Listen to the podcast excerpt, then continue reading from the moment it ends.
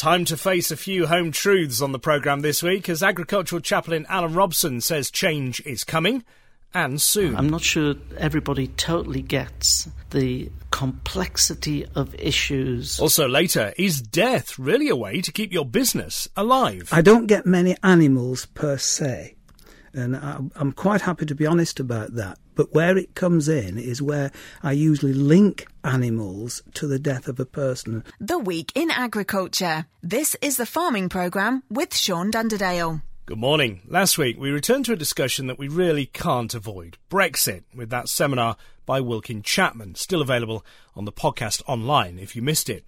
Are some, though, trying to avoid the subject and the bigger issues that will come from the UK's withdrawal from the EU? Agricultural chaplain Alan Robson fears so. He recently attended a summit on global food safety. Professor Chris Elliott is doing lots of things around food integrity. Is there integrity in our food chain? His conclusion is no, there isn't. Um, how can there be if you know one billion people are hungry, two billion people have health problems because of the type of foods they're eating, either too little or too much. And for the first time in human history, um, there are more overly nourished children than there are malnourished. Uh, and then he talks about uh, the two billion who are um, the hidden hungry, that they're not getting enough nutrients through the uh, the growing of the crop. So he says, is there integrity when there's 7 billion people plus on the planet and 5 billion are in some sort of distress through the food economy? And then he talks about labour and where how our food is grown and all of that. So it's a fascinating thing about integrity in the food chain from primary producers to the people in McDonald's who are working and sometimes are the first on the food banks. Um, so there's lots of issues right through the food chain. So, as an agricultural chaplain, I absorb all that sort of stuff and say, right, what does that mean? Uh, what does it mean in food trade going into the future? So, I'm thinking around Brexit and oh, sorry, I mentioned the word, but uh, uh, you know, I've got to think around those things, and I'm working with some others around how do we address um, the inevitable dilemmas that are going to come um, as we leave Europe and thrust ourselves into the World Trade Organization's um, uh, remit. And I think there's a, a real tsunami wave of issues that I'm not sure the whole farming community are really getting grips of. Um, I think there's going to be a lot of casualties uh, along the way, inevitably.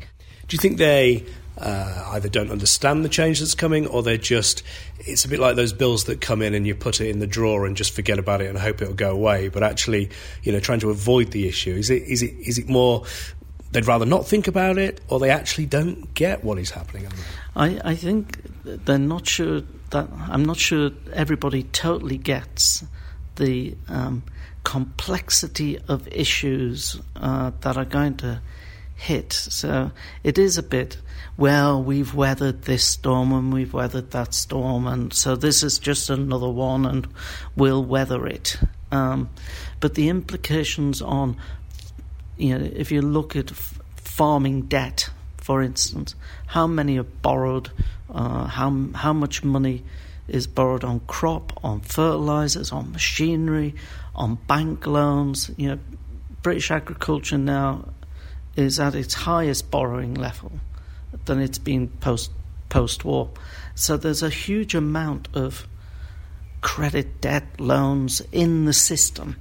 And if the subsidy regime is going to drop dramatically, and it is, then how are farmers going to service that level of debt? Mm. Uh, that's a simple, very simplistic equation. There's lots of variations and complexities in that. But I, I think um, I'm not sure. Business is not as usual.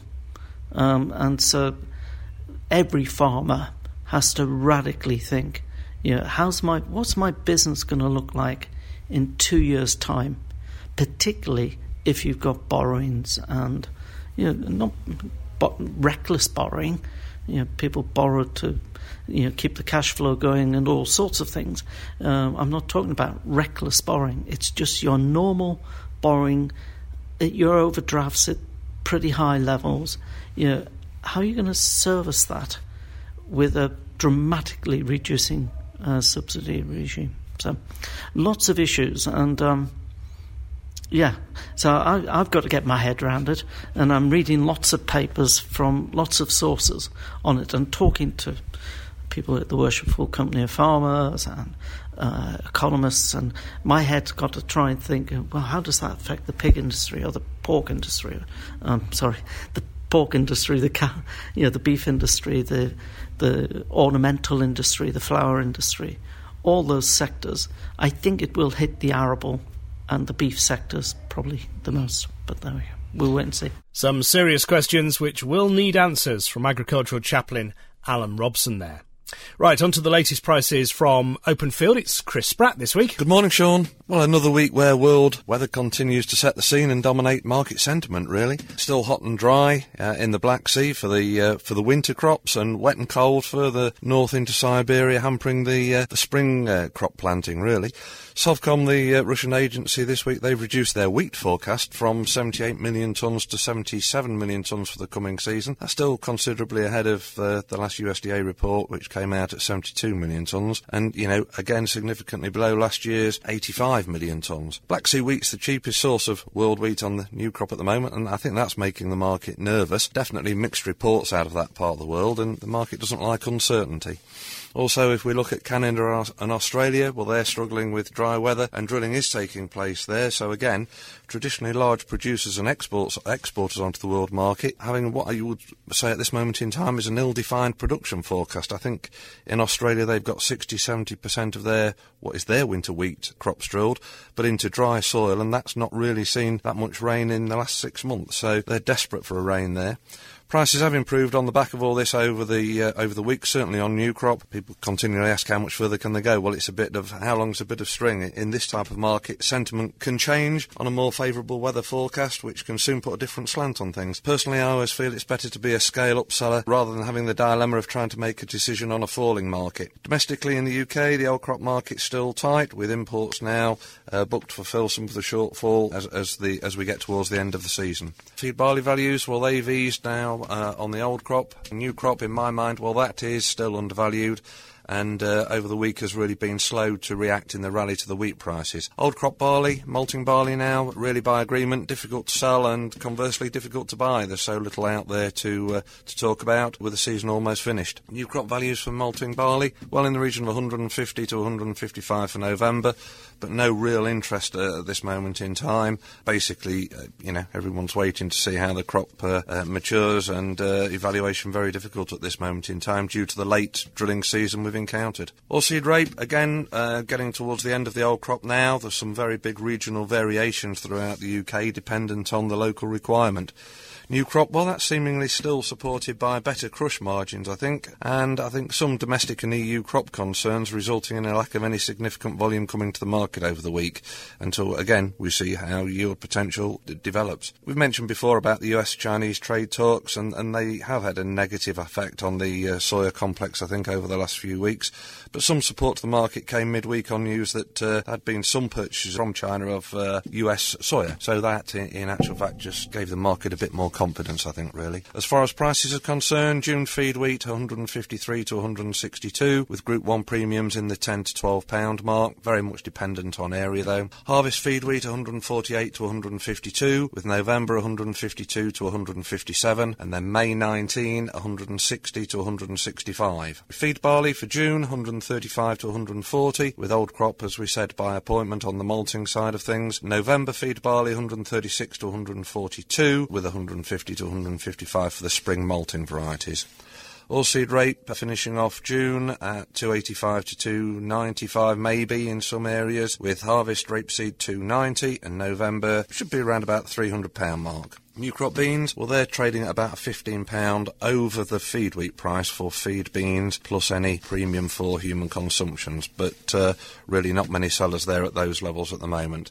I think to summarise, really, it's a weather market. Quite frankly, we're not really quite sure whether we're at the start, the middle, or getting towards the end. So looks like we're in for a, an interesting season, Sean. Thank you, Chris Spratt from Openfield. More from the team as ever next week. I'm Sean Dunderdale, and with the agronomy, as ever, it's Sean Sparling, our crop doctor. What have you got to tell us this week, Sean? Oh, loads of stuff, Sean. Good morning. Yeah, well, let's start with the weather. Drop of rain, absolutely welcome. We were getting a bit desperate. You know, four or five weeks ago, we are all moaning how wet it is.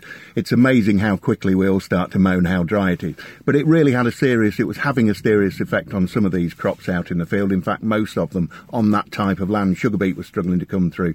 Peas and beans struggling to get going. Spring barley got to a point, starting to go backwards a bit. Um, so it, it has affected the job a little bit. But now we've had a drop of rain, very variable on Friday. To be fair, I took two mil at home. I think they took seven mil or thereabouts in the Horncastle area. Down towards Sleaford, it was closer to half an inch. So very variable. But to those people who are moaning about how little they got, why are you moaning? There's nothing you can do about it. You can't moan wet dry and you can't moan dry wet. We get what we're given and we have to put up with it. That's what farming's all about, as you know. Um, but let's start with winter wheat. You can find rust quite widely now again in Leeds, Skyfall, Reflection, Malton, Kerrin. You can find it in varieties you wouldn't expect to find it in. And I think the Reflection in particular is acting as a bit of a source, uh, a foci of infection in some areas, particularly if T0 was missed or delayed and T1 was delayed, because now is the time to get get those flag leaves on because flag leaf sprays on rather because the flag leaves are out pretty widely and don't just assume because a crop is only up to your shins that the flag leaf isn't out because it's all down to t- day temperature um, it's all down to day length and this is where it gets complicated by assumption. So don't assume. Go out cut the plants open have a look. If flag leaf's out that is your flag leaf timing and you need to be on with it. Uh, septoria tritici is always your biggest driver. Remember what we've said. You need to keep the flag leaf clean because that gives you about 43%. It contributes 43% to final yield. Leaf 2 needs to be clean because that contributes about 23%. Leaf 3 about somewhere between 3 and 7% and leaf 4 about 2 to 3%. The rest of it's made up with the ear and the stem. So you need to keep those top three leaves as clean as you can. If you've got them clean now, get in there with your flag leaf spray and keep them clean because rust is out there, septoria is out there. There's mildew out there as well. Remember things like prothioconazole, if that's your preferred triazole, that helps on wheat mildew quite well. If you're using the epoxiconazole route, then try and think about putting something in which may help you control that mildew. It's been a very late spring. So Weeds are starting to germinate now, so check the labels. Make sure if you're putting an SU or fluroxypyr on these crops that you are still within the legal label recommendations. You can see the wild oats popping up now. You can see the black grass now, how we can work out how good a job we've done all season. What's very interesting is how clean these crops have been up to now when the only herbicide they've actually had was applied back in October last year. And you can see the misbits in the field and do the comparison. So they are worth their weight in gold. They've done a very good job in general, but there are those fields where the blackgrass is coming through through lack of competition, through cloddy seed beds, whatever. Um, we always get that element. But I think in general, I'm relatively happy about my level of blackgrass control this year. Wild oats, they need dealing with now, and remember your intervals if you're out there treating anywhere close to a sulfonyl urea. Oilseed rape pretty much out of flower now, actually. If there is still flower in a backward crop, a stress crop, different varieties, some of the clear fields are still flowering, then remember that you need to be in control of sclerotinia by putting your protectant flowering spray on if you haven't already done it. And if you're finding seed weevil in a crop, you're a better man than I am at the moment because seed weevil, your threshold is one seed weevil for every two racemes. But the problem with them is as soon as you touch the plant, they'll drop and go straight to the floor so you can't find them because they're just the same colour as the floor. So what I have is sticky traps out in the field and I have caught very, very few.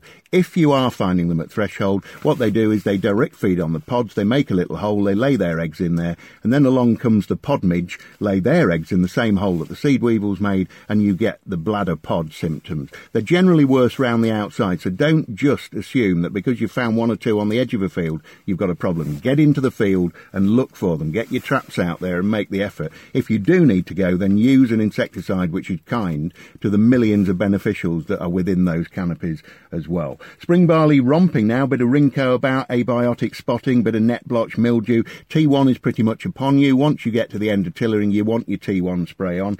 Um, take out broadleaf weeds at the same time, grass weeds should you need to. Look at your tank mixes, make sure you're abiding by intervals and tank mix regulations out there. Spring wheat again, T1 is more or less upon us in the early drill pieces, it's way behind on the backwards, but this rain should bring things on quite quickly now. Um, and because you need to look after these spring wheat crops, because with all the problems in the, the Red Sea area, the, the droughty conditions they've got out there, which is a large supplier of very cheap grain, if they then the price of your grain will go through the roof. So look after what you've got. Sugar beet, weeds growing like billio now we've had a bit of rain. The good thing is it'll reactivate all that residual you've put down and some of the weeds which hitherto looked like they weren't going to die should fade away quite nicely over the next few weeks. But keep the pressure up. Keep those crops clean and free of competition on weeds. Um, right up until eight leaves. Potatoes, blight conditions, speak to your grow. Don't put all your eggs in one basket and make sure you're diversifying. Linseed, flea beetle, pea and bean weevil, out there as well, along with bruchid beetle. Yeah, it's all go. Thank you, Sean Sparling, Sparling Agronomy Services. If you're a regular listener to the programme, then you'll know we love talking about potential diversification ideas. Last week, for example, Catherine Harris at Wilkin Chapman told us with change on its way, diversification could be key to the future of many smaller farms. A few weeks ago, the Farmers Weekly had a couple of pages looking at one idea, which does seem to be gaining in popularity, that of natural burial grounds. So how easy is it, and is it really a good business idea? Paul Disley set up the UK's first ever natural burial ground that allowed people to be buried with their pets. As you can imagine, there are a few obstacles to jump with DEFRA. So, uh, Paul, tell us more about Orchard Funeral Services. It started in a long roundabout route. Um, when I was a teacher, I left teaching in my early 50s uh, because I was travelling with the UN to refugee camps and I needed an income. And so I started to be one of what has now become quite common the celebrants at the crematorium. And having done over a thousand funerals, one thing led to another, involvement with uh, with death, and that when the orchard, which is a four acre site out at Langworth, uh, came on the market, it just became an ideal next step along the route that life had been taking me. And so I opened it up, and it became the first burial ground in the country where people could be buried with their pets. Because it's not as simple as just you took over the orchard and that's it. We start digging holes. Uh, there's a lot of procedure behind it, isn't oh, ab- absolutely. Uh, if we split it into two, if we take the funeral directing aspect of it, that was planning permission. Um, there, there, are many, many um, burial grounds around the country, and increasingly they're outside towns in, in the countryside. So that's a, a planning issue. But what uh, I asked to do was to mix that with animals. Now, animals comes under DEFRA, animal wealth, health and, and, welfare, and so on. And because I was the first, it was a, a difficult uh, question about what do they do about that? So, in fact, I had to train uh, as a waste disposal manager in the early stage, but that's that's changed since then. But that took a couple of years to be able to get that, and since then it's been absolutely superbly easy, easy uh, running. And again, I, I guess there's certain rules and regulations as well. You have to bury so far under, you know, we, we, yes, and... yes, indeed. Um, with pets, I always say to people there, there are two conditions which affect me. One is the amount of mass that I bury per square metre, that's controlled, and the depth of soil on top of the, the carcass, uh, that's controlled as well. But obviously, in the background, before I got planning permission or permission for this off the Environment Agency, I'm not polluting any waterways. So it's those three things really which were the d- deciders. And is it a difficult question, I guess, but it is a business. Is it a successful business? Is it going well? If I am honest, there are two sides to what I'm doing. As I said, the funeral directing and the burying of people and the fun- and the burying of animals. I don't get many animals per se, and I'm quite happy to be honest about that. But where it comes in is where I usually link animals to the death of a person and allow that to come. Um, it is. I'm surprised how, yeah, remunerative it is when I take the, the overall. in the article uh, i- Yeah. in the magazine, it, it mentioned about succession planning, if you like. Yes. What what happens when you're gone? What, what happens to to the Yeah. business, to the to the land? Yeah. I, I, if you like, I, I run two businesses. One, I am a funeral director, and so that is Orchard Funeral Services Limited. Independent of that, that business does not own the orchard. I, as Paul Disley, family and the finances of that, if you like, own it. So, succession planning that will pass into the family and, and can be used. It's it's as secure as we can think the future is going to be for that, even if in the long term none of the family want to become funeral directors. That's independent of that. It will always be that, and it can never be anything other than what it is. And, and it, funny, and it's a good question because that's the question most people want to know. If I bury Uncle George here, you know, how long it would be before a block of flats is built on him and that sort of thing. Well, it can't be. It will always be an orchard, a meadow, and a woodland. It's talking there about diversifying as you know farmers could maybe look at this. Uh, What what advice would you give? If somebody's thinking about this right now on a farm, thinking, well, maybe I could give it a go. I think you've got to be realistic.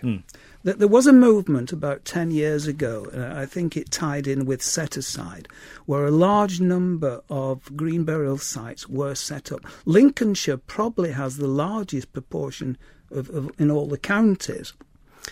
Um, the success of a business depends upon the support of funeral directors.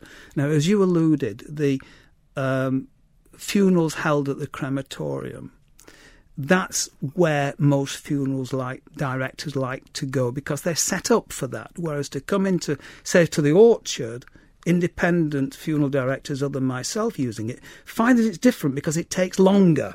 People relax, they stand around where they're not the, the time constraints, and also you can get your feet wet.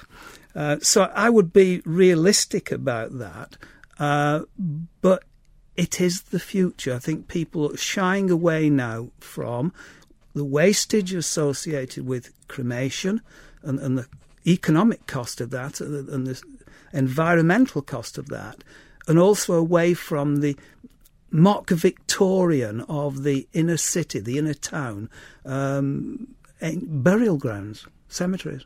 I hope you agree. Fascinating discussion there with Paul Disley from Orchard Funeral Services, and a word of warning too if you're considering a green burial as a possible diversification on your farm. We all know the importance of young farmers, and the Young Farmers Clubs dotted right across the UK, open to more than just those in agriculture. The Lincolnshire Rally is taking place next weekend. Max Foreman can tell us more about it. That's right. So on the 2nd of June, um, Lincolnshire Young Farmers are hosting their annual county rally at Beeswax's site at Carrington between Boston and Revesby. It's a fantastic opportunity for people from the local area, particularly across Lincolnshire, young farmers to collaborate in one place and participate in a variety of different activities throughout the day. And it's rounded off with a uh, party in the evening. So. And lots of competitions taking place as well. So there's a variety of different competitions that take place, including pillow fighting, egg throwing, and a variety of messy activities. Um, and also there's the tug of war, which um, the survivors of that, the winners, will end up going to the Lincolnshire Showground to participate. So it's an excellent opportunity for people to uh, network again once more uh, in the rural community. We- We've talked about it many times on the programme, but it's, it's, it's important, isn't it, the young farmers, because it is getting that new blood into agriculture and making sure that farming will continue. Definitely. So we're trying to encourage people external to agriculture to get involved in young farmers, you know, to get over this stigma that you don't necessarily have to wear a checkered shirt or permanently wear Wellington boots. You know, we have a variety, diverse bunch of uh, new members which are coming in. So we've got people who are engineers, labourers, some are even interior designers. You know, it has a vast appeal, not only in Lincolnshire, but again nationally. Uh, we're seeing a an increase in membership from people external to agriculture. And what uh, competition are you most looking forward to? Is it the is it the, the, the pillow fighting or the tug of war? Which one would it be? Well, I'd love to say the tug of war, but to be fair, the um, the pillow fight it certainly attracts a lot of attention. It's like a ringside event. Everyone gets yeah, heckling each other, and it, it's a good competitive spirit, and everyone has a fantastic time. The tug of war takes hours, doesn't it? It does, and I'm surprised how you struggle to find people to mediate this sport these days. So um, yeah, no, it's a fantastic event, and you know, there's a lot of training behind the scenes that goes into it. It's uh, astonishing, really, how the different clubs uh, vary in, in stature as well, and how there is actually a technique behind tug of war which really counts. So all right, so I guess the message first is anybody who'd like to find out more about young farmers, get in touch. They're dotted all over the country. And secondly, uh, if you're in Young Farmers at the minute, get down to Carrington. Yeah? That's right, yeah. So Carrington on the 2nd of June. And if you do want any more information, we have a Facebook page. So just Facebook Lincolnshire Young Farmers, and there's more information on there. And uh, this year it's been kindly, um, our main sponsor is Chandler's um, the machinery dealership. They've invested a lot of time, which is really reassuring to see a local businesses investing into young farmers and the future of farming. Um, so yeah, it's been absolutely overwhelming the amount of support we've got from local businesses as well as um, food, you know, local food producers as well. That's Max Foreman ahead of next Saturday's Young Farmers Rally. It's a bit early to say what the weather will be like next weekend, but what of the week ahead? Eddie Shaw has the details for us. Morning, Sean. Yep, for the bank holiday weekend, not at all bad. Dry today, quite a bit of sunshine around, although there will be a cool easterly breeze, gusting at up to 25 miles an hour, and the top temperature around 23 degrees. Cloudy with some light rain through the night and first thing on Monday morning, but then it'll become drier and brighter later. There'll be some sunny spells by bank holiday Monday afternoon and a bit of an easterly breeze still blowing, but temperatures on the up actually at 24 degrees tomorrow afternoon. Tuesday, mostly cloudy and dry through much of the day, although there is the chance of a few light showers here and there later. Top temperature 20 degrees with a breeze swinging round to the northeast. Wednesday is set to be another cloudy day. There'll be occasional showers and one or two sunny spells. It'll feel slightly warmer with a light southwesterly breeze temperatures up to 21 degrees, and that really is the theme for the latter part of the week, getting slightly warmer again. On Thursday, there'll be uh, a dry dry day, partly cloudy, but it will be warm with it too at 22 degrees. And looking ahead to next weekend, it'll stay warm with variable amounts of cloud and a few showers can't be ruled out. Thank you, Eddie. It's another busy week with various events, including the Suffolk Show on Wednesday and Thursday. I might see you there if you're visiting or exhibiting. And of course, that Young Farmers Rally next Saturday. Good luck if you're taking part. Whatever it is you're up to this week, as ever, have a good week's farming.